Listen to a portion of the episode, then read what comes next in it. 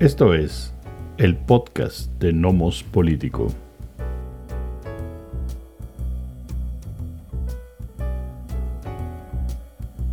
Episodio 7 del 2023. El triunfo de Delfina y el destino manifiesto del o de la Delfín. Hola, ¿qué tal? Esperamos que se encuentren muy bien. Bienvenidas, bienvenidos a esta emisión número 7 del podcast de Nomos Político del año 2023. Les saludamos. Miguel Ángel Valenzuela. Y Amando Basurto. Y ahora nos tuvimos, digamos, que esperar un poco para poder grabar esta emisión, para tener los resultados de la elección de eh, a gobernadora, de gobernadora en el Estado de México y ya teniendo los datos, ya teniendo los resultados, los dimes y diretes antes, el día y después, pues ya lo podemos comentar, ¿no, Miguel? Así es, este, eh, me parece que, vamos, eh, no hay sorpresas en términos de que sí se esperaba que Morena le arrebatara el Estado de México al PRI. Eh, no obstante, hay mucho que conversar al respecto. Un poco la, la duda era, eh, me parece que más que quién, quién ganaba, eh, repito, ah, se esperaba que sí ganara Morena, un poco la duda era por, era por, cuán, por cuánta diferencia y lo que eso podría significar en términos de la, lectura, la lectura política. Y por otro lado, en Coahuila, se esperaba también que el PRI retuviera la gobernatura del Estado eh, y también un poco la duda era por cuánto ganaría el PRI, ¿no? Eh, hay otras cosas que mencionar, ¿no? O y que, que charlar sobre, sobre el jaloneo que tuvieron entre aliados ahí, que estuvo muy divertido, ¿no? El lado de Morena, sí. Mm, y luego, claro, las, las reacciones, eh, las repercusiones que, que, se han dado a, raíz de, de de, pues de dicha por electoral del domingo, del domingo pasado. Eh, bueno, con respecto al Estado de México, como comentamos, bueno, pues gana, gana Morena, gana Delfina, vence a Alejandra del, del, del Moral. Este, Alejandro del Moral, sí, así es. Del Moral, sí. Eh, vence eh, un poco, repito, la duda de por cuánto, parecía que iba a ganar por unos 11 puntos, a fin de cuentas creo que anda entre el 8 y el 9%, la victoria de Morena. Eh, pero bueno, hay cosas un poco que, que conversar. Por un lado, bueno, eh, pues justamente cuando sale Alejandra a reconocer la, la derrota, la abandonaron los presidentes del PRD, del PRI y del PAN, le dejaron ahí con el eh, sempiterno representante en toda la importante derrota, Santiago Grill. Em, ellos se fueron a, ellos se fueron a, a, este, a, Coahuila, no a, festejar, eh, pero bueno, la, dejan, ¿no? Em, ahora, es curioso, eh, eh, pues si ustedes han escuchado estos días o han escuchado analistas, han leído analistas, me ha llamado un poco la, la, atención, Amando. Por un lado, es evidente como una vez más les gana el estómago, ¿no? Sí. Eh, les gana el odio a Andrés Manuel y a la cuarta T, y eso creo que les nubla un poco la, la, vista, les nubla el, análisis. Em, y luego, por ejemplo, eh, es muy curioso, critican que Andrés Manuel, el, presidente, haya metido las manos a la elección, que las metió, ¿no? Critican que metió las manos, eh, y dices que hubo una elección de Estado, eh, fue realmente algo grosero, cómo eh, desde el gobierno federal había todo un impulso para la candidatura, pero se quejan de que Del Mazo no metió las manos para que ganara Alejandra. Entonces que, no me queda claro cuál es su postura. sí, claro. Este, está bien que no se metan o está mal que no se metan está mal que se meta el que me cae mal, pero está bien que se meta el que me cae bien. Este, Es una cosa ahí medio extraña, ¿no? Sí. Ahora, eh, también en, la cuestión del Estado de México, eh, la, la, respuesta, digamos, de, sobre todo de Marco Cortés, ¿no? pero no solo de él, también ahí de, por ahí de alito, culpando, por un lado, culpando de la derrota a que la gente no salió a votar. Sea, el problema fue que la gente no salió a votar. Claro. No fue responsabilidad del PAN, del PRI, del PRD, no fue una cuestión de candidatura, etcétera, que ahorita voy para allá, sino el problema fue que la gente no salió a votar y así pues no se puede ganar, ¿no? A ver, salió a votar más gente que la elección anterior en el Estado de México, no 2018, la anterior. Eh, salió a votar, para esta elección fue el 53% de participación, aquella fue 50%, entonces salió más gente a votar. De hecho, hubo menor participación en municipios en donde tiene mayor presencia Morena. Morena tuvo una participación menor que en la elección anterior, ¿no? Es así, 2018. Entonces, esta cuestión de que se perdió porque no salió a votar la gente, pues parece que realmente no se cumple, ¿no? Eso también hay que, hay, hay que tomarlo en cuenta.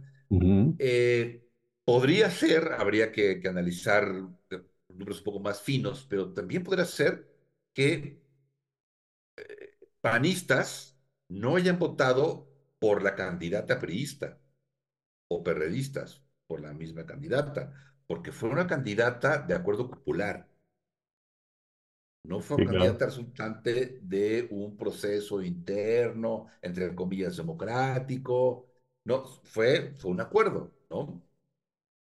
Eh, entonces, probablemente eso haya afectado. En realidad, es un, es un problema que tiene la oposición de aquí y va, va a seguir teniendo hasta el próximo año o cuanto dure la, la- esa alianza, ¿no? Sí, Eh, PRD, que bueno, por cierto, PRD parece que pierde el registro en otro estado. Creo que yo lo he perdido en alrededor de 20 estados, el PRD, ¿no?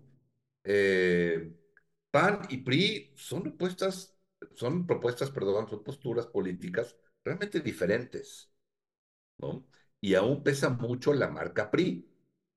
El ujú, pasado el PRI todavía pesa. Claro. El PRI que además ya se convirtió en el partido del ala, ¿no? Se partió la laguna el PRI ya. Sí, sí. Este, entonces, ese es un problema para, para la alianza. O sea, ¿cómo convencer a tus panistas que voten por un candidato, un candidato priista, ¿no?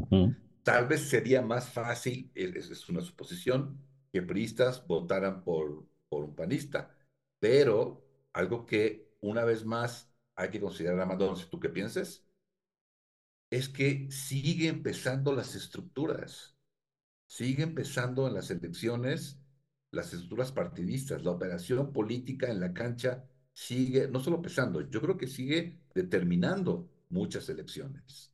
Claro. O sea, no es únicamente el voto popular, la gente llegó a votar por A y B o no votar por A y B. Esto es una operación política. Entonces, claro. ¿cómo va a poder ganar la oposición si toda esa estructura política, estructura de operación política, la tiene Morena? No, no la tiene el PAN, ya no la tiene el PRI, ¿no? Entonces, no sé qué se espera con, es, con eso en, en mente, ¿no? Porque eso, evidentemente. Sí, en, en el Estado de México el PRI, eh, digamos que lleva algunos años de haber perdido parte de su operabilidad, ¿no? Eh, me parece que es muy interesante. Yo también he oído, oí varias opiniones, algunas más sin sentido que otras, ¿no? Eh, porque es cierto, me parece que el, el elemento ideológico pesa además a veces, ¿no? Y, y hay un intento por algunos comunicadores eh, e incluso opinionólogos, ¿no? Que, que intentan un poco lavarle la cara a la alianza frente al desastre, ¿no? Que se está viviendo. Eh, primero, eh, sobre lo que has, conforme lo has comentado, uno sí gana Delfina por, eh, este, por alrededor de ocho puntos, ¿no? El número que tengo yo final es eh, 44.32 contra 52.65, ¿no? Entonces, 8 puntos de diferencia. Y entonces había, había, había, escuché a más de uno decir, ah, es que es imposible, es que sacar al PRI con nada más con ocho puntos, este, pues qué pobre, ¿no? Así de, a ver, uno es el Estado de México, ¿no? Piénsele poquito, es el Estado de México. Dos, el PRI había ganado pocos votos en la elección anterior de 2017 por varias razones. Una, porque tenía verdadera competencia. Esa es probablemente una de las elecciones más competidas que hemos tenido en el país en los últimos 10 años. Es una, es una, una competencia, es una elección en donde el PRI, por cierto, todavía fue con el verde. El PAN fue solo y el PRD fueron solo porque Cepeda era un buen candidato. Eh, y fue Delfina, ¿no? Se fragmentó el voto de manera muy importante hasta la señora este, Josefina Vázquez Mota sacó bonitos votos, 11%, ¿no? Este, en aquella ocasión. Eh, entonces hubo un verdadero agarre de grandes estructuras de partidos cuando los partidos todavía funcionaban, cuando el PRI, el PRD este, local, que era el PRD que se empezaba a comer las, las zonas cercanas a la, Ciudad de México, ¿no? Que comenzó a avanzar, si no me recuerdo, en Nezahualcóyotl, este, Ciudad... Em, eh, Ciudad o sea, Nesa y demás, o sea, perdón, Nezahualcóyotl, eh, Ciudad Azteca, todas esas eh, zonas, ¿no? Empezó a ganar adeptos, a movilizar. Había un grupo del PAN, ¿no? Que está del otro lado, más cercano hacia la zona de Tlanepantla, esa zona, más panista, y la zona tradicionalmente priista, que es toda la zona rural, y por supuesto la zona, el, el, eje del poder político del, este, del Estado de México, ¿no? Atlajomulco. Eh, Metepec, todo eso. Así es. Entonces, eh, es, ¿qué es lo que tuvimos en esta elección? Esos tres partidos, nada más para darte, nada más para darle los datos, porque es importante, ¿verdad? en lugar de nada más venir a decir barrabasadas, decir los datos sobre los, los resultados de esa elección de 2017. Los resultados dicen que el PRI ganó con 34.73 y Morena, Delfina, ganó, perdón, ganó el segundo lugar, digamos, o perdió como segundo lugar el 31.86% del voto. Pero el PAN, perdón, el eh, Cepeda en el PRD obtuvo 18.46 y eh, y Vázquez Mota con el, con el PAN obtuvo 10.62. Si sumas todos esos tres partidos, ¿sí? obtienes eh, más del 60% del, del, de los votos. Sí, creo que andaba por los 3 millones y cachito, creo. Eh, la, elección total de los partidos, más o menos como 3 millones. Ahora te digo, el PRI, PAN, PRI, PAN y PRD el PRI de nuevo iba, iba una, en una alianza que incluía al verde. Este, tenía casi 4 millones. Y tenían, de nuevo, este, casi más del 60% de votos. Porque ese es el tipo de lógica que no están entendiendo. Aquí no fue Morena contra el PRI. Aquí fue Morena contra el PRI, PAN, PRD obtenían más del 60% de votos que obtuvieron hace seis años. Sí. Entonces hay que entender cómo se, cómo se suma o cómo se resta. Y tú tienes, yo creo que tienes razón, y ya este, creo que se ha comentado en algunos otros lados, lo he escuchado varias veces este asunto de, pues sí, ¿cómo hace que los priistas, o más bien los panistas del Estado de México voten por una priista? ¿no? O cómo los perredistas que fueron trabajados ideológicamente, ¿no? Para, para incorporarse al PRD durante 15 años, desde el Estado de México, quitárselos al PRI. Ahora volteas y dices, hoy voten por el PRI. No, no, no creo, ¿no? Este, y entonces, frente al desgaste de los tres partidos, ¿no? Me parece que el resultado es bueno para Morena, porque aunque sea por 1%, se quedan con el estado más electoralmente más importante de toda la República. Claro, en una elección, además, no, no, no federal, Claro, estatal, así es. ajá, Sí. en la que además no se, o sea, se votaba solo por gobernador o gobernadora.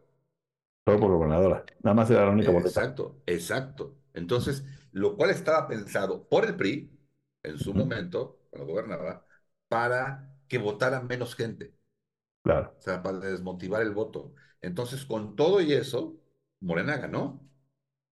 O sea, la operación de Morena acabó funcionando, ¿no? Sí. Con todo y que solo era para gobernadora, no era federal, no, eh, Morena, o sea, así como no movilizó al voto que se esperaba supuestamente, la, la oposición, eh, es decir, PAN, PRI, PRD, Morena tampoco. Claro. Entonces, yo creo que es un muy buen resultado. Yo, yo creo que eso, o sea, en términos, en términos estrictos, haber ganado es un buen resultado. Sí, claro. Eh, hay, eh, eso le da una gran operatividad, operatividad a Morena con muchos votos, millones de votos para el 2024, ¿no? Ya lo habíamos dicho más o menos aquí. Eh, si este estado caía en el lado de Morena, ¿no? Este, porque pues con todo respeto al Coahuila y los coahuilenses, pues con la cantidad de personas que son, pues no alcanzan para nada, ni para pequeño contrapeso, ¿no? Este, puedes, puedes co- controlar políticamente la laguna y vas a tener tal vez más cabezas de res que Sí. personas que voten, ¿no? Entonces, En este momento, perdón, rápido, rápido, este, un comentario de los que más risa me ha dado, ajá. justamente de estos opinólogos, ¿no? ujú, Este, que además tiene mucho rating, decía, haciendo eco de una declaración de la, de la Alianza, no sé de quién de la Alianza, no sé si de Marco o de Alito, este, pero decían, en realidad, la elección salimos empatados. Si ustedes suman los votos del Edomex con los de Coahuila, en ujú. realidad estamos prácticamente empatados. Es, es una comparación francamente estúpida, Sí, no tiene sentido. sin ningún sentido. Sí, así es, Claro, así es. Y además demuestra lo de Coahuila, me parece que de manera muy interesante, cómo hay dinámicas que no, que no importa, que, hay- eh, tal vez sí importa quién es el presidente, pero desde la presidencia y desde el gobierno federal no puedes modificar las dinámicas estatales. Y precisamente las, elecciones de Durango y Coahuila demuestran que hay dinámicas que no puedes romper desde afuera tan fácilmente. Además, en, en Coahuila, ahorita lo platicamos, fue un relajo, la alianza, ¿no? O sea, la, la otra, digamos, la otra alianza alrededor de, Morena se, se, se cuarteó, se desarmó, la intentaron volver a armar. Bueno, evidentemente eso pues no, no ayudó, ¿no? Eh, sí, es cierto, los, los, como dijiste, los presidentes de los partidos de la Alianza Va por México, pues se, estaban en Coahuila porque dijeron, aquí sí hay chance de ganar, ¿no? Y aquí les damos gato por liebre, ¿no? Nos la vemos las seguidas, decimos, ya ven cómo somos bien competitivos políticamente, ¿no? Este, y del otro lado, pues nada, efectivamente dejaron ahí, este, bueno, o él se, o él se prestó, porque es muy importante decirlo, este, que en medio de su pre-campaña el señor Krill, pues va a ser ajonjolí de todos los moles, de, aunque sean de los perdedores, y bueno, pues él claro, quiso estar allí a la izquierda de la perdedora, ¿no? Y, desde, y, y refrendar el asunto que era muy democrático, que reconociera que había perdido, ¿no? Ocho puntos son muchos millones de votos, muchos votos en, en, en el Estado de México, muchos miles de votos en el Estado de México. Eh, pero entonces, uno es importante, ¿no? Que, que, Morena haya ganado, eh, porque si lo que no queríamos era que Morena se acercara cada vez más a ser un partido hegemónico, pues la incompetencia de los partidos eh, de oposición ya lo lograron. Me parece que ya teniendo el control del Estado de México, para mí ya Morena es, ya, ya, ya en cuanto tome este, su lugar en, en la gobernatura la señora Delfina, eh, va a es- la maestra, eh, el, el, el- el partido Morena va a ser un partido hegemónico. Ese sí. es, De hecho, con el Estado de México sería el vigésimo tercer estado de la República que gobierna Morena. así es, así es. 23 estados. Es una Cuando bestialidad. en, cuando, en, cuando hace cinco años no gobernaba uno solo. Exactamente. Esa es la cuestión. O sea, por eso dice ese rato, es que no es una cuestión de cómo vendemos un candidato, cómo lo posicionamos, y entonces, sin duda, miles, tal vez millones de, de votos, ¿no? Se vayan por ese lado en un proceso electoral. Pero yo creo que aún las estructuras políticas partidistas, el clientelismo, la operación política en la calle define muchísimas cosas, don Claro, pero y toda la gente que, que, participa en política, es decir, no que la analiza, sino que participa en política y que ha estado cerca de los partidos políticos, del, de la presidencia y demás, sabe muy bien que tu operación política de em, usualmente depende de la operación del gobernador y de su equipo porque es por ahí por donde salen algunos dineritos, se, se, entregan o se, o se niegan espacios, o sea, ahí está la operación. Entonces, cuando tú gobiernas más de 20 estados, pues tu capacidad operativa se multiplica de manera grave. Entonces, lo interesante del mapa hoy, ¿no? si, lo, si lo revisan, es los puntitos azules que hay, ¿sí? Eh, estados chiquitos, más o menos relevantes, pero electoralmente no relevantes, sí, con poca población en comparación con otros. Y los dos manchotas verdes, ¿no? Sí. Con muy poca población que, que gobierna el PRI, ¿no? Entonces, eso me parece que, que, es importante. La otra es la comparación. Yo también escuché estas barbaridades de es que la gente no salió a votar, ¿no? Con todo ese abstencionismo, qué mal. Entonces, sí, eh, había alguien que, no me acuerdo quién mencionó, y me parecía que, que decía, bueno, porque bueno que hay alguien realmente inteligente que dice algo inteligente al respecto, es uno, ante una elección tan cantada, la gente tiende a no salir necesariamente a votar, porque ya sabemos quién va a ganar. Entonces, puede no, ser, puede no funcionarte si tú vas adelante en las encuestas y la gente no sale a votar porque confía en que tú ganes, pues para que pierdas, ¿no? No le pasó a la señora Delfina. Em, lo, que, lo que sí es que no salió más gente o menos gente a votar. En 2000, eh, de nuevo, en, un agarrón como el del 2017 que no tiene precedentes, ante este, o sea, una ex candidata presidencial, ¿no? El señor del Mazo, que es la creme de la creme, o era, ¿no? Es, era, depende de no sé qué, este, qué embajada le va a tocar. Edomex Royalty. Edomex Royalty, exacto, ¿no? Y te digo, depende de qué embajada le van a dar, ¿no? Así es. Este, eh, Cepeda, que había tenido muy, buenos, muy buen trabajo en el PRD, y Delfina, toda la maquinaria de moneda nuevecita, que no había sido probada, ¿no? Eh, eh, mueve a la población del Estado de México y a pesar de ello, la votación es alrededor del 53%. Hace seis años. Hace 12 años, la participación fue del 46.47. ¿No? Entonces, ¿de dónde sacan que votó menos gente?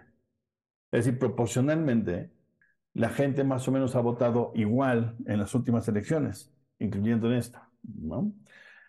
Te digo, afortunadamente, si lo ves desde el lado de la, de la maestra Delfina, no se les cae porque si la, si, la idea es que la gente no salió, no se movilizó en masa a votar, porque ya sabíamos quién iba a ganar, ¿no? Eso te echa a perder la fiesta y no se los echó a perder, lo hizo bien. Salieron tarde. Mucha gente de la que no salió a votar, muy probablemente hubiera votado por Morena, en esa lógica. En esa lógica. está cantada la elección. Así es. Es decir, cuando tú dices, en esta, en, esta en esta elección probablemente un candidato A va a ganar por 20 puntos sobre el candidato B, ¿no?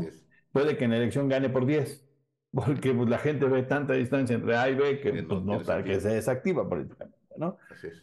Le pasó al revés a la señora Clinton, ¿eh?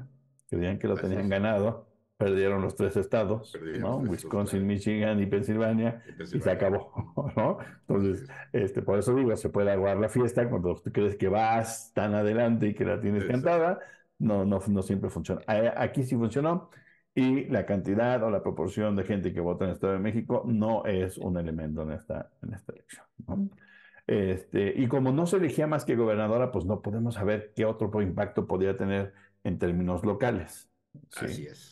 En el, en el caso de Coahuila es diferente. Ah, bueno, pero primero es importante decir, evidentemente como, como en Coahuila iban a ganar o tenían muchas probabilidades de ganar, pues para allá se fueron los de la alianza, los, los, los, presidentes del partido, pero también... Y Marco. Pero allá también andaba, porque yo lo vi este, en, en, por ahí de las que sean las 10, 11 de la mañana en algún reporte en vivo que hizo alguna televisora, allá andaba también este, la, la presidencia de Morena. Mm. ¿Por qué? Porque necesitaba pues, movilizar gente, porque se les había caído todo. Primero tenían al peor de los candidatos posibles. Así, el peor candidato posible, ¿no? Guadiana, ¿no? Este... Guadiana, sí, el senador Guadiana, que con todo respeto me parece impresentable, ¿no? Este, otro más de los impresentables de Morena. Otro, sí, de varios. hay que decir. De varios o muchos que tiene, pero este, vamos uno por uno, ¿no? Pero me parece que quien había tenido además mucho más presencia en los medios porque salía en las mañaneras hablando de seguridad, ¿no? Este, se, les se, les desmarca y se va por su lado con el, este, con el partido de trabajo y entonces se desbarata la posibilidad de ganar en un territorio complicado como es Coahuila. ¿Sí? Y se les desbanda el verde también. Mm. Que es importante decir otra vez, el verde participó hace seis años con el PRI en el Estado de México. Esa es otra cosa que hay que ver. El verde vende, vende buena migaja. Sí, tal cual. Eh, vende municipios que puede movilizar de manera muy interesante, poquitos, pero suficiente para ganar elecciones. ¿no? Entonces, eh, el verde en el Estado de México se fue con Morena, el verde de Coahuila por lógicas estatales, que eso es lo que hay que entender, porque, la, porque además hubo una pelea entre, entre el verde y el PT estatal y las estructuras nacionales, ¿no? Pero es que son este tipo de lugares en donde lo local pesa mucho. Sí, sí, sí, claro. Este, de ahí la forma de vestirse y de sombrerarse, ¿no? Este, y entonces pues, se no se disciplinaron, se hizo un relajo Morena yo creo que intentó presionar de diferentes maneras. Al final ya mandó un ultimátum seguramente y de ahí viene vienen las, este, tratando de, dar patadas de hogar, de darle reversa, ya no hay reversa, ¿no? O sea, los candidatos aparecen en las, en las boletas, la gente va a votar por esos otros candidatos, por lo impresentable de uno y porque pues, el otro hizo campaña, este, y porque reconocen al partido también, ¿no? El, el amigo, el padrino, el compadre, ¿no? Este, tiene algún puesto porque el verde, por lo que sea, entonces pues votas por esos partidos. Y así funciona, de manera muy local, muy específica. Y Coahuila es, digamos que es un resultado lo suficiente para, eh, para mantener, digamos, en, en un coma inducido al PRI, ¿no? No, si no se nos ha muerto, ahí sigue, ¿no? Permite mantenerlo en coma inducido, este, pero nada más para eso funciona, ¿no? se han dado, eh, aquí es donde todo el mundo empieza a decir, a ver, este, ¿no será que el PAN se equivoca yendo con el PRI? ¿No será que lo va a seguir este, eh, pagando los platos rotos? Y además, porque el PRD ya, ya no funciona, o sea, ese sí ya, está... Ya, o sea, es que de veras, creo que ha perdido en 20 estados el registro. Sí, no, o sea, el PRD ya, ya le estamos echando los primeros puños de tierra, o sea, no. O sea, sí, eso no, ya, sí, sí. Eh, la, mm, el PAN, al PAN le están haciendo el, la, mala, la mala obra los de Movimiento Ciudadano, porque en el, eh, eh, en el, digamos, desmarque agresivo que está haciendo MC de decir, con el PRI ni al baño ni a ningún lado, ¿no? este, Ya, ya revivaron los espectaculares. Exacto. Este, y entonces le están, a quien le tunden es al PAN, que le dicen, qué patético que te vayas con este partido, ¿no? Pero el PAN sabe que no tiene capacidad. Su capacidad electoral hoy es de más o menos el 25%. Y eso que es el segundo partido más grande. ¿no? Es que es la cuestión.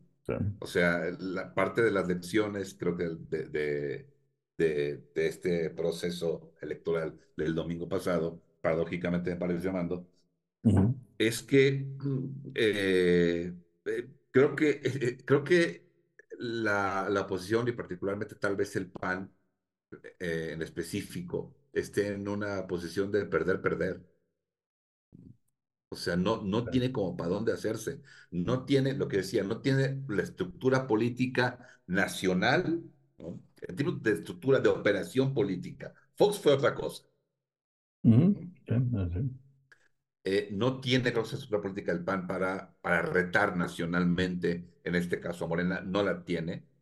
Eh, el, el, PRI, yo creo que ya no lo tiene, pero tiene menos el conocimiento, tiene la red, tiene, eh, digamos, las redes existen, ahora operan para Morena, pero las redes existen. Entonces, me parece que si el PAN se va con el PRI, va a perder. Porque, eh, pues casi tendría que, es que un candidato, ¿qué candidato podría unir desde una posición de centro, por así decirlo, al PRI y al PAN? Yo tengo uno en mente, eh, a ver, creo que se van a ir por ahí. Este, y si el PAN, el PAN se va solo, no, o sea, algo quedó clarísimo, solos no la van a hacer. No, si solo no la van necesitan sumar. Así es. Aunque sean cacahuates. Sí. Pero necesitan sumar. Pero ¿quién se va a juntar con ellos? ¿Eh, mandé? Pero ¿quién se va a juntar con ellos? Ahí, eh, el problema está en esto. El, el, el, PRI, desde una posición histórica, ¿no? Le ha jugado al PAN y le dice, bueno, tú, yo pongo esto si tú pones el que sigue, ¿no? Exacto. Pero, pero a ver, llega, o sea, el PAN va a decir, a ver, yo, yo soy el de la oposición, yo soy el grandote. Entonces yo voy a decidir quién va a ir a la, a de la presidencia. Y, y MC va a decir, excuse me. O sea, yo no voy a jugar contigo, ¿no? Sí, nomás porque sí, ¿no? ¿no? Así se chamaquearon con Fox al verde, no voy a ir así, ¿no? Este, el PRD, pues no importa, no tiene ya estructura, ¿no? O sea, el PRD sí ya perdió toda, toda forma, ¿no? Es, es, bien interesante, es una desgracia ver al Partido de la Revolución Democrática en, eh, en, en, este tipo de, esas condiciones. de posición como de, de, limosnero político, ¿no? Es, la verdad es que quienes, quienes, pasamos por la historia de, de, México en los 80s y los 90s, este, principios de los 2000s, y es como complicado ver este PRD del solecito apagado, ¿no? Totalmente. Eh, y no hay con quien se junten. El PRI puede que sea más una carga, especialmente hoy. Sí. Hoy que el PRI no puede sumar al Estado de México, ¿ok? Y que reduce la operabilidad en el Estado de México, ¿no? Entonces, menos me interesa cómo van a participar. Y si no son esos, ¿quién?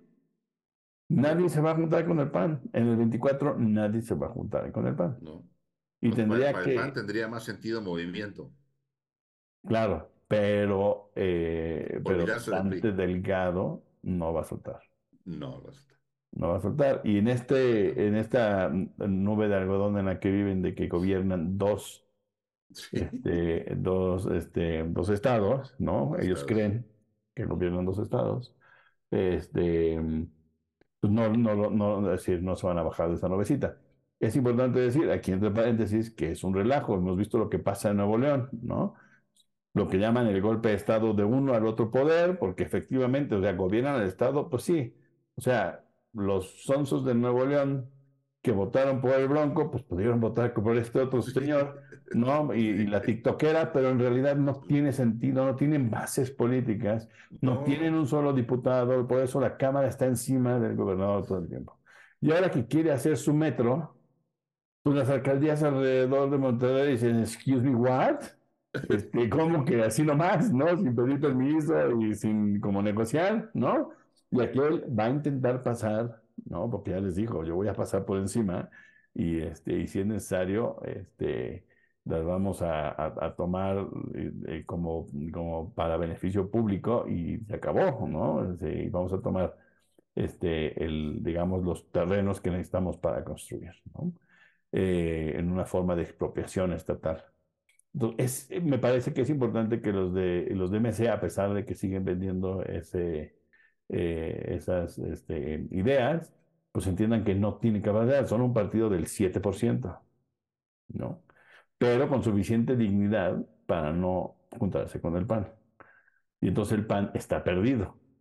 Y eso nos, lo que nos hace es que, pues hoy estemos, y podemos pasar al siguiente tema, si, si a ti te parece, hoy estemos pensando quién va a ser el siguiente presidente presidenta a partir de lo que claro. pasó en, este, en la cena con el presidente, ¿no? Exacto. Yo, para nada más comentar rápido, Sí. bueno, vamos a ver qué pasa, pero este, con estos, o sea, un, un nombre que pueda, uno, unir a la oposición y sobre todo, jalar a, mm, a buena parte de la, so- de la sociedad, ¿no? Eh, detrás de una candidatura que pueda enfrentar a Morena, Reyes. político, siendo, no, no, no, no, siendo un Ok. político, siendo un político que la mayoría de la gente no lo ubica claramente con un partido. No, no es que no esté, la mayoría de la gente no lo ubica. El Lore. Exacto, Sí, claro. Sí. exacto. ¿no? O sea, y lo va a ver como ciudadano, ¿no? Este, como el, eh, o sea, quien, quien enfrentó al dictador López Obrador y no sé qué, y ¿no? Lorenzo Córdoba, Claro, claro. ¿no? Este, y no veo muchos nombres más, ¿eh? No Pero, el problema es que Telles. eh, que- no va a ser Lili Telles, pero Lili Telles es la, es la más vocal. Sí, Entonces va a haber un desgaste importante frente al, a los graznidos de la señora, ¿no? O sea, no, sí, no, a ver. Por otro lado, te tienes- se tendrían que pelear con Krill, quien por segunda vez tendría que decir, ah, está bien que no me toque a mí. No, nadie me quiere. No. Otra vez déjenme a la izquierda del que va a perder, por favor. Porque el señor Krill tendría que volver a ser el perdedor, ¿no? Este, el señor Krill quería ser presidente cuando, eh, cuando se eligió por la candidatura de, eh, de Calderón, ¿no? Sí, él quería ser presidente y también, este, también quería ser eh, presidente Cordero, ¿no? Y se les cruzó la señora Vázquez Mota y arruinó la campaña. Calderón no le, no le echó el lazo, por ejemplo, ¿no? Eh, Que mucha gente diría, ¿por qué Calderón no participó más? Bueno, quién sabe, esa es otra cosa. Pero otra vez con esto que decías tú de qué onda con esos que opinan que el, que el presidente se tenía que meter, el gobernador sí, pero no, igual aquí con Calderón no se metió, este, y la señora este, Vázquez Mota se hizo otro ridículo, porque bueno, ha hecho varios, ¿no? sí. Este, y, y entonces sería decirle otra vez al señor Krill, híjole, que es, ¿no? No te va a tocar otra vez, a pesar Claro. de, de que es el más alineado, ¿eh? Sí, Es, sí, claro. es, es, es probablemente, déjame pensar por un momento lo que voy a decir, es probablemente el panista más presentable hoy en día. Es el único panista serio, ¿no? Que lleva su papel en el Senado sí. de manera digna, Digna. ¿no? O sea, a pesar de los dimes y diretes que se avienta en contra de todo tipo de gañán rufián de todos los partidos, eh, yo no soy, yo no soy crilista para nada. Pero si me preguntas quién es el panista mm, más presentable hoy en día, me parece que el señor Krill lo es. sí, puede ser. No sí, creo sí. que sea casi desde que presidenciable, ¿eh? pero yo creo que es el más Claro. presentable. El problema es que el más presentable, pues no es el más popular, porque si el PRI va con él, va a perder. Entonces yo estoy de acuerdo contigo, ¿no? Lorenzo eh, este, es la mejor opción, pero eso implica un golpeteo que no sé si va a sobrevivir la estructura, ¿eh? Sí, sí, sí, claro. eh, claro, la oposición eh, va a definir la elección de su candidato o candidata, eh, me parece que a fines de julio, si mal no recuerdo. Ajá, Creo que a fines de sí. julio va a decidir la, la oposición cómo van a elegir. Porque ya dijeron, vamos juntos, vamos juntos. Ganamos Coahuila. Sí, y, y con eso es- somos competitivos, ¿no? Si sumamos los votos, y le sumamos los de hace tres años y, y Tlaxcala también, estamos ahí en la pelea. claro, sí, Aguascalientes. Es, exacto, entonces ahí estamos. Van a definir y yo creo que eso, claro, va a decir muchas cosas. Eh, algo que sí necesitaría la oposición, no sé si lo vayan a hacer, y es justamente lo que vimos en la cena, es disciplina. O sea, algo que creo que fue muy inteligente López Obrador. Eh, sí, además, viejo estilo, estilo periodista, obvio, ¿no? Pero el, a ver, voy a tirar línea. El domingo en el Congreso se, se acuerda, ¿no? Pero la línea va por acá. Y es justamente el establecer condiciones. Y es eso que hizo que evidentemente va, está apuntando a la disciplina hacia el partido y el proyecto de la cuarta T, hacia allá está apuntando López Obrador, es lo que necesitaría justamente la oposición. A ver, va a ser el candidato candidata y se calla. Y vamos todos juntos hacia allá. Y sí creo que tiene que ser alguien con esas características. Si es alguien de partido, de cualquiera de estos tres, bueno, dos, creo que no hay ni para dónde. No hay manera. ¿no? Este, tendría que ser alguien con una, eh, con, con, una percepción ante la ciudadanía justamente apartidista, institucional y bueno, ciudadano, y pues el Lorenzo Córdoba.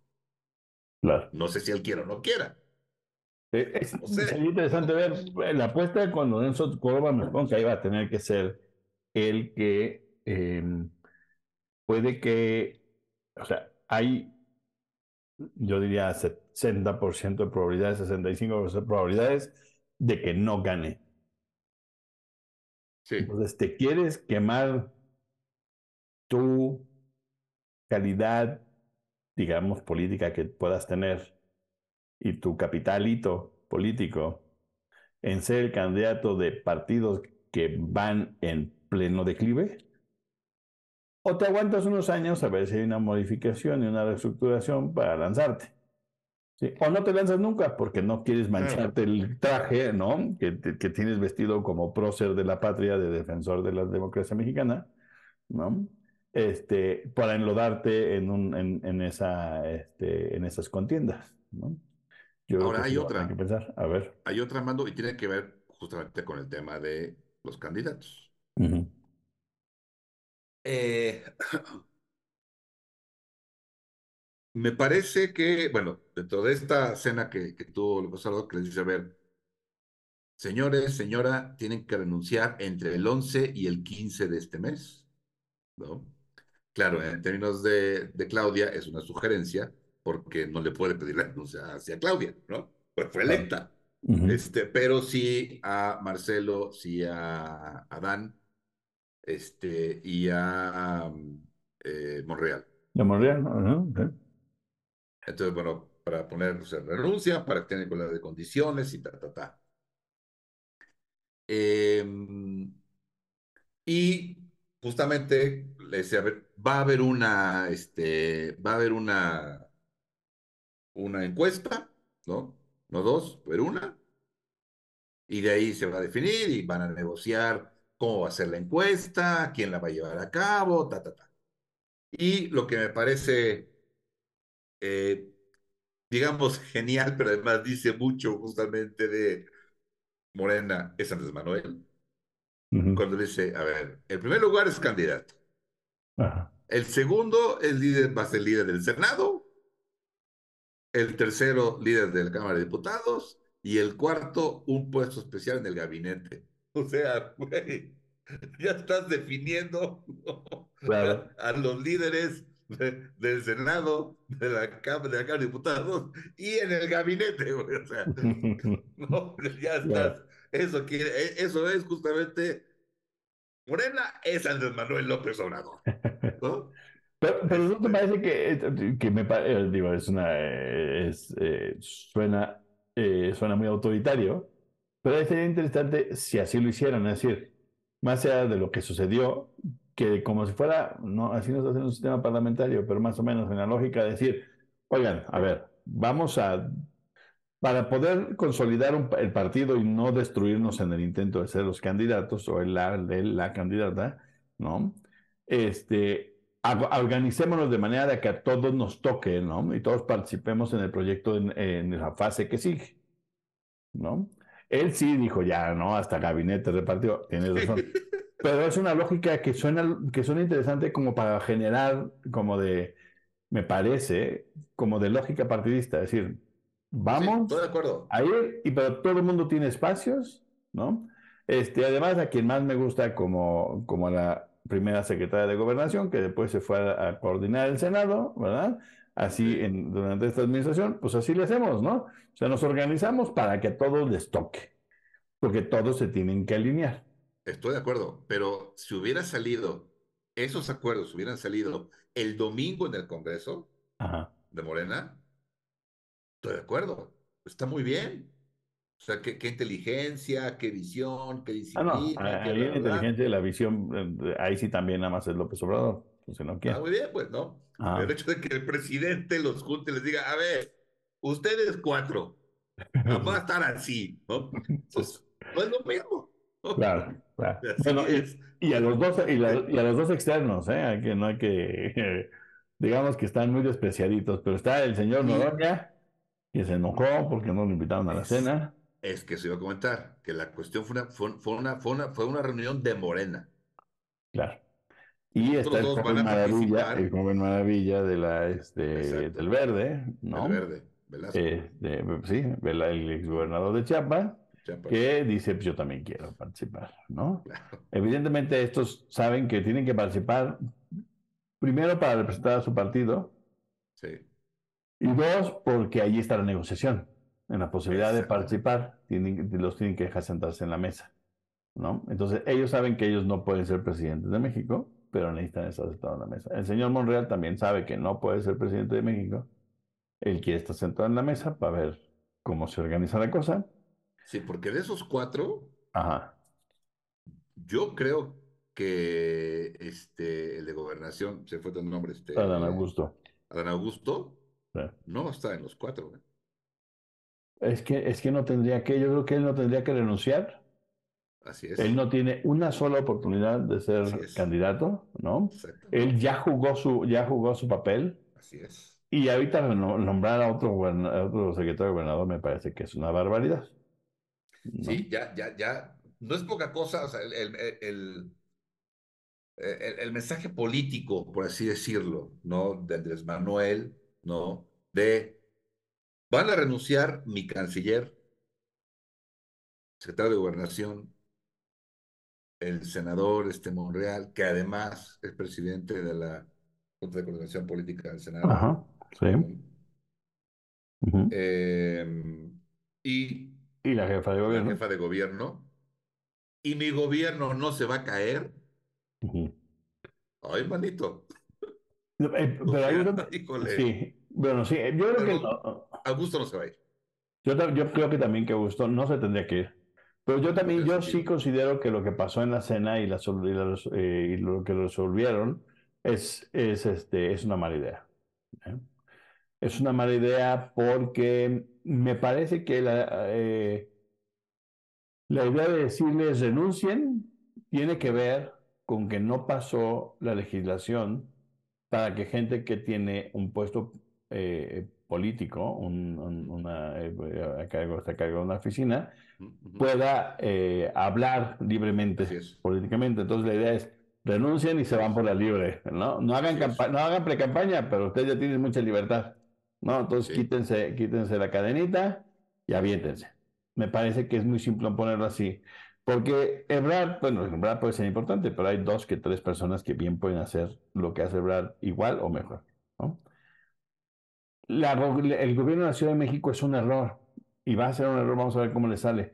Es un error porque Sheinbaum no ha podido capitalizar eh, a su favor muchas cosas y hay otros proyectos tan que son importantes que siguen en, en proceso y que requieren otros cuatro, cinco, seis meses para consolidarse y que se pueda colgar la medallita. Es mala idea porque aunque pueda ganar la presidencia, puede que abra el espacio para que Morena pierda la ciudad, el control de la Ciudad de México. Es un error gravísimo, me parece. el eh, problema es que quieren definir al candidato o candidata para la primera semana, para la primera quincena de septiembre. Mm. Tres meses. Claro, claro. Entonces tampoco tienen tiempo. Aunque se quede Claudia. No le da tiempo. Pues sí, pero, pues, pero lo que dice ella es, eh, lo, que, lo que se puede hacer es, pido licencia, y si no me toca a mí, regreso al gobierno de Ciudad de México porque hay que consolidar cosas. Sí. Porque la Ciudad de México no la tenemos ganada. Está porque más o menos siempre ha estado fragmentada. Eso sí podría ser, tendría sentido desde ese punto de vista. O sea, se va tres meses, cuatro meses y regresa en caso que no sea la candidata. Claro, pero entonces el asunto de pedirle a personajes tan distintos en diferentes niveles la misma idea de tienen que renunciar es una tontería. Ya el señor Monreal ya se va, ya dijo yo sí, ya me quito la cadenita, ahí se ven, ¿eh? Este, yo voy a hacer, voy a empezar a movilizar mi, a mi gente y a presentarme por todo el país, ¿no? Este, para ir armando como, como el juego, ¿no? Este, eh, la que va a quedar en desventaja es interesante. No tiene para dónde Monreal, ¿eh? Pero es un buen operador político, digo, no tengo, no tiene mucho, ah, pero, es, pero es un buen operador político. pero por supuesto. ¿no? Este, y pues eh, eh, no tiene mucho en Zacatecas porque necesitas varios, varios rifles de asalto para tener más o menos Zacatecas armado, pero este, y que no se lleven a tus primos y demás, la verdad es que está mala onda, ¿no? La situación, muy mala onda la situación en, en Zacatecas.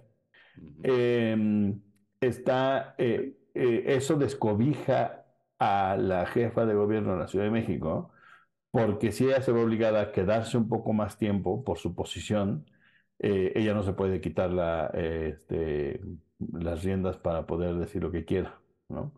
Eh, entonces, ahí va a estar interesante. Yo creo que es un error. Mi sensación hoy, mi lectura, es un error. Lo que se acordó en la cena, ¿no? Es un error. La gente está súper entretenida con el relajito como está. ¿Por qué le mueves? Deja que el partido, o sea, da línea, pero deja que el partido decida y que, y que estos decidan hasta cuándo se van del gabinete o de su posición política. Dales más espacio, ¿no? Pues sí, pero Manuel. Claro, yo creo que ahí tiene que ver, eh, yo no sé, digo, nunca sabremos qué hubiera pasado si, si no se les empezara a salir, si no se les empezaran a salir del huacal, ¿no? Posiblemente las sensaciones se me están saliendo del huacal, voy a hacer lo que creí que no iba a hacer, que es dar línea en este momento. ¿No? Porque además pudo haber dado línea sin tan, eh, sin, sin la cena, ¿ok? Sí, pero yo creo que es, pero, pero es que es parte del lenguaje, Andrés Manuel, y en muchos sentidos. Claro, hacerlo bien. el domingo pasado, hace tres días, fue la elección en el Estado de México. Sí. Le quitaron la gobernatura al PRI después de noventa y tantos años. O bueno, ¿cuántos años, no? Y la nota a partir de, del martes, ¿no? Es la cena. ¿Sí? O sea, una vez más, Andrés Manuel, para eso es, el compa ha sido un maestro para eso. Pues el cuate define la agenda mediática, no los seres políticos todos los días, y se habla de lo que él dice que se hable. Claro, claro. O sea, ha parecido impresionante. Hasta tú te comentaba que tal vez la respuesta de la oposición tenga un poco que ver con quién es el candidato o candidata de Morena. A mí me da la impresión de que si el candidato es Marcelo Ebrard, la oposición no se va a preocupar tanto. Creo que lo vería con buenos ojos de Ebrard. Ah. No así si es Claudia Sheinbaum. Claro. Creo que habría mucha más preocupación. Sí, tienen, tienen, que, tienen lecturas distintas, sí. Sí, entonces tal vez un poco, tal vez van a esperar en ese sentido. O sea, si, si es Ebrard, creo que van a estar tranquilos. ¿Tranquilos en el sentido de que, de, de qué? ¿Del futuro de México o de qué? No, en términos de, o sea, va, va, va, va a ganar la presidencia, ¿no? Saquemos su candidato, demos batalla, intentemos, ta, vamos a perder, no hay gran problema. Claro, sí. Eh, pero creo que si es Claudia Sheinbaum, habría una, un enfrentamiento mucho más, vamos, creo que ella seguiría eh, más el estilo de Andrés Manuel. Sí, sí. En términos de confrontamiento político, este, muy dura, pegando, declarando, y creo que Ebrard no, es otro estilo. Sí, claro. Pero los que habría que preocuparnos somos nosotros. ah, no, bueno, eso sí. Porque Ebrard, este gobernó la Ciudad de México, hizo un cerdero, este, y en ese momento le alcanzó el dinero para irse a refugiar pues, unos añitos a París, ¿verdad? Y que su cerdero pues, se lo fueran medio indilgando a alguien más, ¿no? Este, pero me preocupa que el señor Ebrard, ¿no? Que lo hace bien, o sea, yo creo que lo ha hecho bien como, como canciller, yo creo que ha, hecho algunas cosas decentes, ¿no? Em, pero para presidente me parece muy mala idea eh, no, no me gusta la idea porque me parece que, que en verdad este, no es un buen político como tal. Eh, y, y, se le va a la cabra al monte, además de que me molesta mucho el que no sepa respirar. Y entonces, si estuviéramos aquí con él, estaría todo el tiempo y jalaría aire, entonces habla. entonces es muy, muy feo, ¿no? Entonces pasamos de, de, la pausa, de la pausa tabaqueña, ¿no? Al respirar del señor Brad, eso ya personalmente a mí sí me saca mucho de onda, me cuesta mucho trabajo seguirle sus entrevistas, trato de no ponerle mucho, mucho este, eh, atención a eso. Y por otro lado, eh, la señora Sheinbaum, yo creo que yo estoy de acuerdo también con la oposición es un personaje complicado.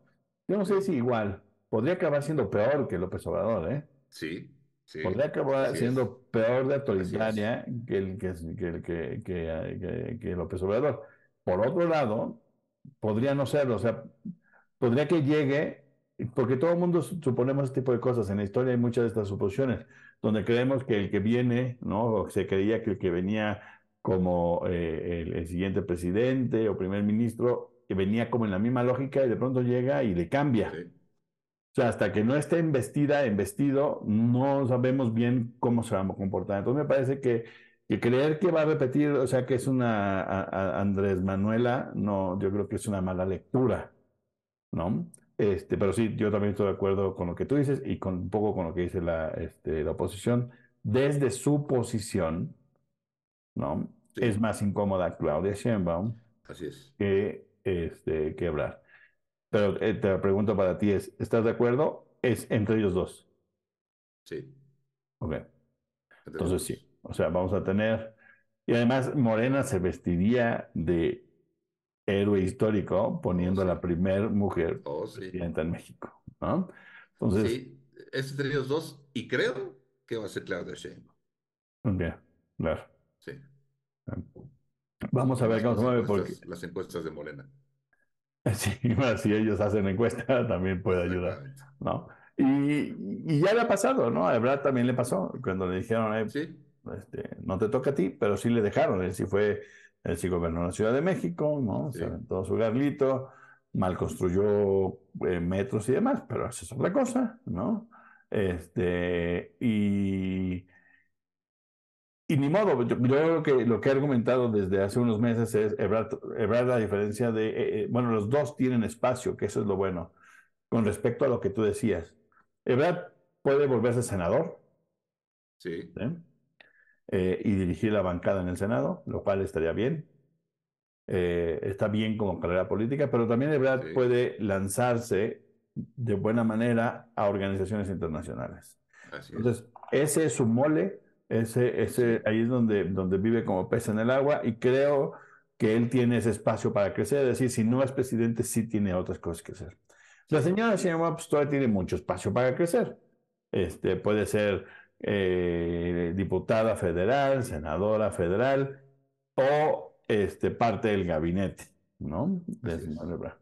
y entonces, este, me parece que, que con ese espacio eh, podíamos, eh, eh, podíamos pensar en que la competencia por la, por la candidatura no fuera una competencia que atente contra la vida de Morena. Es decir, no, no creo. Que, que, que, hoy tal vez estás de acuerdo por lo que dices, que, que Morena tiene suficiente capital político para aventarse un round, permitir un round al interior y aún así ganar las elecciones, no solamente porque es Morena, sino porque los otros están papando moscas. Totalmente. La posición Eso sí, me parece que va a ser la única elección en la que eso le va a pasar a Morena. O sea, para, tú dices, para dentro de siete años, la, eh, la oposición ya se reorganizó. Yo no sé si la oposición se reorganizó o nacieron buenos partidos. Ah, claro. lo, que dice es que Morena va, va, a colapsar. Morena va a colapsar sin Andrés Manuel. Va a colapsar. estoy seguro de eso. Pero Andrés Manuel dice que va a vivir 150 años, entonces. Bueno, si es así, entonces va a durar un rato más. Pero si no. La, la, la, historia nos la va a cobrar cuando, cuando no sobreviva un mes después de la presidencia, ¿no? Pero bueno, yo espero, yo, yo creo que sí, tiene razón, eh, hasta cierto punto, eh, pero le quedan unos años a Morena para crecer, ¿no? Este, si logran consolidar Morena, ¿no? Eh, va a ser interesante, por supuesto. Tendrían que haber rebasado la idea de la 4T, tendrían que pensar en un, en, un movimiento que ya no sea regenerativo, ¿no? Posiblemente tenía que replantear Morena como tal. Eh, pero mientras eso no suceda, eso, eso, digamos, debilita, como dices tú, estoy de acuerdo a la Morena, pero mientras la oposición no se reorganice, se reorganice quiere decir que se vayan esos partidos y aparezcan otros, ¿eh? no, no que se reacomoden en sus asientos. Eh, eh, no, hay, no hay manera, ¿no? No hay manera. Me parece que el PRI se va a volver un, muy probablemente, esa es mi sensación, se va a volver un otro partido este, satélite de Morena, el más pobre, por cierto, este, un poco como el pez, ¿no? Sí. Este, y el PRD, yo creo que va a desaparecer. Yo creo que va a desaparecer. Entonces, el PAN y MC tendrán que rifarse quién se va a aventar el garlito con cualquier otra fuerza política que aparezca de manera regional.